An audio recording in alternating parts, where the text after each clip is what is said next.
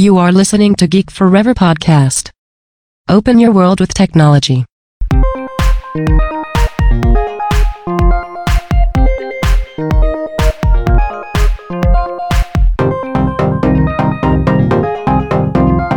This is Geek Life.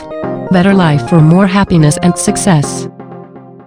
สวัสดีครับ ผมเดินทราดนจากดอยดนบล็อกนะครับ และนี่คือรายการ Geek l i f e นะครับ ซึ่งใน EP นี้ก็เป็น EP ที่ 2 แล้วนะครับ ที่จะมาพูดถึงเรื่องราวของการทำงานนะครับ เช่นเคยนะครับ วันนี้มีบทความที่น่าสนใจจาก Harvard Business Review มาอีกครั้งหนึ่งนะครับ ที่ว่าด้วยเรื่องราวของการทำงานในวันหยุดโดยทาง Harvard Business Review เนี่ยแนะนำว่าเราไม่ควรที่จะทำงานในวันหยุดอย่างจริงจังนะครับ ซึ่งจากข้อมูลการสำรวจชาวอเมริกันนะครับ ในปี 2018 เนี่ยพบว่า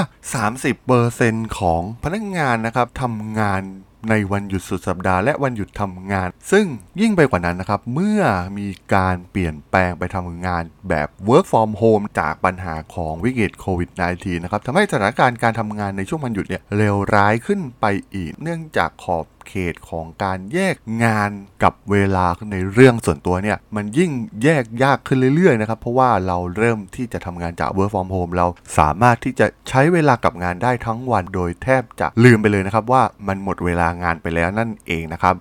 ซึ่งต้องบอกว่าหลายคนเนี่ยคิดว่าความยืดหยุ่นในเวลางานเนี่ยเหมือนในตอนที่เราสามารถที่จะทำงาน work from home เนี่ยมันทำให้ เพิ่มแรงจูงใจในการทำงานที่เราสามารถที่จะกำหนดตารางเวลาของตัวเองได้ เพื่อประสิทธิภาพการทำงานที่ดีที่สุดนะครับ และยังมีงานวิจัยที่น่าสนใจนะครับที่แสดงให้เห็นว่าการทำตัวเองให้ยุ่งอยู่เสมอเนี่ยสามารถทำให้เราเนี่ยรู้สึกมีประสิทธิภาพ แล้วก็มีความหมายมากขึ้นนะครับกับการทำงานในแต่ละวัน แต่จากการวิจัยของ Harvard Business Review เนี่ยพบสิ่งที่ตรงข้ามกับความเป็นจริง ในการทำงานในวันหยุดทำงาน หรือว่าวันหยุดสุดสัปดาห์เนี่ยมันมีผลต่อแรงจูงใจภายในนะครับซึ่งพบว่าการทำงานในช่วงเวลาว่างหรือช่วงวันหยุดเนี่ยมันทำให้เกิดความขัดแย้งภายในนะครับระหว่างการบรรลุเป้าหมายส่วนตัว และบรรลุเป้าหมายในอาชีพ และก็ทำให้คนเนี่ยสนุกกับงานน้อยลงไปนะครับ และทีมงานก็ได้ตอบคำถามนี้ว่าการทำงานในช่วงเวลาหยุดสุดสัปดาห์วันหยุดของเราเนี่ยส่งผลต่อแรงจูงใจภายในตัวเราอย่างไรนะครับ โดยเพื่อตอบคำถามนี้เนี่ยทาง Harvard Business Review เนี่ยได้ทำการวิเคราะห์ข้อมูลจากกลุ่มตัวอย่างที่เป็นตัวแทนระดับประเทศของพนักงานในสหรัฐอเมริกาจำนวน 1,298 คนนะครับ โดยมีทั้งกลุ่มที่ทำงานเฉพาะวันจันทร์ถึงศุกร์แล้วก็กลุ่มที่ทำงานในวันหยุดสุดสัปดาห์ด้วย แล้วก็ในชุดข้อมูลนี้เนี่ยก็จะมีการให้เขียนบันทึกข้อความในเรื่องแรงจูงใจภายในนะครับ เช่น งานที่ทำเนี่ยมีความหมายสำหรับตัวเองอย่างไรนะครับ แล้วก็งานที่ทำเนี่ยได้ใช้ทักษะและความสามารถมากขนาดไหนนะครับ โดยพบว่าโดยเฉลี่ยแล้วเนี่ยคนที่ทำงานในช่วงสุดสัปดาห์เนี่ยจะมีแรงจูงใจในการทำงานน้อยลง เนื่องจากสิ่งนี้มีความสัมพันธ์กันนะครับ จึงเป็นไปได้ว่ามีปัจจัยอื่นๆนะครับที่อาจส่งผลต่อความรู้สึกของคนที่มีแรงจูงใจภายใน เช่น พนักงานในตำแหน่งงานระดับล่างนะครับ โดยกลุ่มนี้เนี่ยจะมีการควบคุมปัจจัยหลายอย่างนะครับ เช่น รายได้ครัวเรือนระดับการศึกษารวมถึงชั่วโมงการทำงานรายสัปดาห์นะครับ และความพึงพอใจในการใช้ชีวิตโดยทั่วไป ซึ่งพบว่าความสัมพันธ์ระหว่างเวลาทำงาน และแรงจูงใจภายในที่เกิดขึ้นเนี่ยมันมีผลกระทบกันอย่างชัดเจน โดยเพื่อตรวจสอบความสัมพันธ์ระหว่างเวลาทำงานและแรงจูงใจที่แท้จริงเนี่ยทางทีมงานได้ทำการทดลองเพิ่มเติมอีก 4 ครั้งนะครับกับผู้ใหญ่ที่ทำงานในวันหยุดสุดสัปดาห์และนักเรียนที่เรียนในช่วงปิดเทอม ซึ่งจากการศึกษาทั้งหมดพบว่าการทำงานในช่วงเวลาเลิกงานเนี่ยช่วยลดแรงจูงใจในการทำงานของผู้คนทุกกลุ่มนะครับ แล้วเหตุใดนะครับการทำงานในช่วงเวลานอกงานเนี่ยจึงบั่นทอนแรงจูงใจภายในของเรา ซึ่งเช่นเดียวกับที่หลายๆหลาย ๆ คนคิดว่าวันจันทร์เนี่ยมันเป็นวันเริ่มต้นของสัปดาห์ที่แท้จริงนะครับ แต่ว่าโดยทั่วไปเนี่ยผู้คนจะจัดหมวดหมู่เวลาของพวกเขาเป็นเวลาทำงาน หรือว่าเวลาเพื่อการพักผ่อนเมื่อ พวกเขาทำงานในช่วงเวลาที่พวกเขาคิดว่าเป็นเวลาว่าง เช่น วันหยุดสุดสัปดาห์ ก็จะทำให้พวกเขาเนี่ยมีความขัดแย้งและระหว่างความคาดหวังนะครับกับความจริง และด้วยเหตุนี้เนี่ยก็ทำให้พบว่างานของพวกเขาเนี่ยมีส่วนร่วมน้อยลง และมีความหมายน้อยลงไปนั่นเองนะครับแล้วมันต้องทำอย่างไรอะครับหากต้องทำงานในช่วงเวลาเลิกงานจริง ๆ แน่นอนนะครับว่าบางครั้งเนี่ยบทบาทการทำงานเนี่ยอาจจะหลีกเลี่ยงไม่ได้นะครับที่จะต้องทำงานในวันหยุดสุดสัปดาห์ ดังนั้นเนี่ยจะทำอะไรได้บ้างเพื่อให้มีแรงบันดาลใจเมื่อต้องทำงานในช่วงเวลาเลิกงานานหรือว่าเวลาในช่วงวันหยุดสุดสัปดาห์นะครับ ซึ่งงานวิจัยของ Harvard Business Review เนี่ยก็พบว่ากลยุทธ์หนึ่งก็คือที่จะช่วยในการสร้างแรงจูงใจภายในไว้ได้ เช่น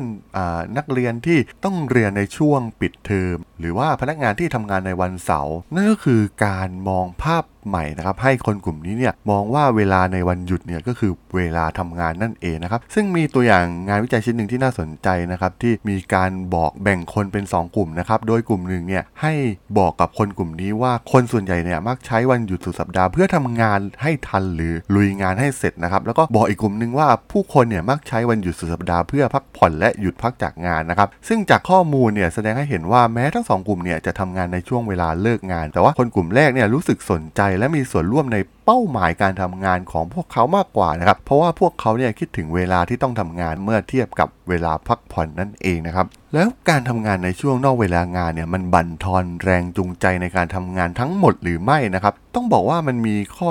น่าสนใจประการหนึ่งก็คือ แรงจูงใจที่แท้จริงเนี่ยไม่ใช่แรงจูงใจเพียงอย่างเดียวที่สร้างแรงบันดาลใจให้คนทำงานนะครับ ผู้คนเนี่ยยังทำงานเพราะแรงจูงใจภายนอกนะครับ เช่น เรื่องของเงินเดือนหรือว่าเรื่องของภาระในครอบครัวนะครับ แน่นอนนะครับในขณะที่การทำงานในช่วงนอกเวลางานเนี่ยส่งผลเสียต่อแรงจูงใจในการทำงาน แต่จากการศึกษาของ Harvard Business Review เนี่ยก็พบว่าการทำงานนอกเวลางานเนี่ยไม่ส่งผลกระทบต่อแรงจูงใจภายนอกของผู้คน เพราะว่ามันไม่ได้เปลี่ยนมูลค่าของการได้รับเงิน หรือว่าความมั่นคงในงานที่เราทำแต่อย่างใดนะครับ ซึ่งสุดท้ายเองเนี่ยทางงานวิจัยชิ้นนี้ก็ได้บอกว่าหากคุณเนี่ยต้องทำงานในช่วงเวลาเลิกงาน หรือในช่วงเวลาวันหยุดสุดสัปดาห์เนี่ยก็ต้องพยายามปรับเปลี่ยนจิตใจให้เป็นเวลาทำงานนะครับเพื่อช่วยรักษาแรงจูงใจนะครับโดยหัวหน้าทีมหรือผู้จัดการเนี่ยยังสามารถสนับสนุนพนักงานของตนได้ โดยการสนับสนุนสนับสนุนไม่ให้ทำงานในช่วงเวลาเลิกงาน เนื่องจากข้อมูลจากหลายงานวิจัยเนี่ยเชื่อเห็นว่าการทำงานในช่วงเวลาเลิกงานเนี่ยสามารถทำลายแรงจูงใจ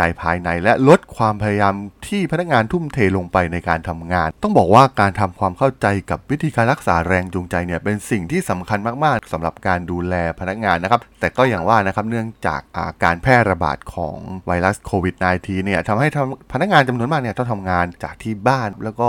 ทำให้พวกเขาเนี่ยมีภาระกับความต้องการเพิ่มเติมเกี่ยวกับเรื่องของเวลา ซึ่งแน่นอนนะครับกลยุทธ์ต่างๆเนี่ยมีความสำคัญอย่างยิ่ง เพื่อให้แน่ใจว่าทีมงานของเราเนี่ยทำงานได้อย่างมีประสิทธิภาพ แล้วก็มีส่วนร่วมกับงานมากที่สุดนั่นเองนะครับผม สำหรับใน EP นี้เนี่ยผมก็ต้องขอจบไว้เพียงเท่านี้ก่อนนะครับสำหรับเพื่อนๆที่สนใจเรื่องราวเกี่ยวข้องกับเรื่องการทำงาน หรือว่าเรื่องการพัฒนาตัวตนส่วนตัว โดยใช้เทคโนโลยี หรือบทความต่างๆจากต่างประเทศที่ผมจะมาเล่าให้ฟังนะครับสามารถติดตามกันได้นะครับทางช่อง Geek Forever Podcast นะครับตอนนี้ก็มีอยู่ในแพลตฟอร์มหลักๆทั้ง Podbean Apple Podcast Google Podcast Spotify YouTube แล้วก็ในแพลตฟอร์ม b l o g d i t ที่จะทำการอัปโหลดให้ในทุกๆ ตอนอยู่แล้วด้วยนะครับแล้วก็ที่สำคัญก็คือฝากเพจดอดนบล็อกนะครับฝากไลค์ฝากแชร์กันด้วยนะครับสำหรับใน EP นี้เนี่ยผมก็ต้องขอลากันไปก่อนนะครับ เจอกันใหม่ใน EP หน้านะครับผม สวัสดีครั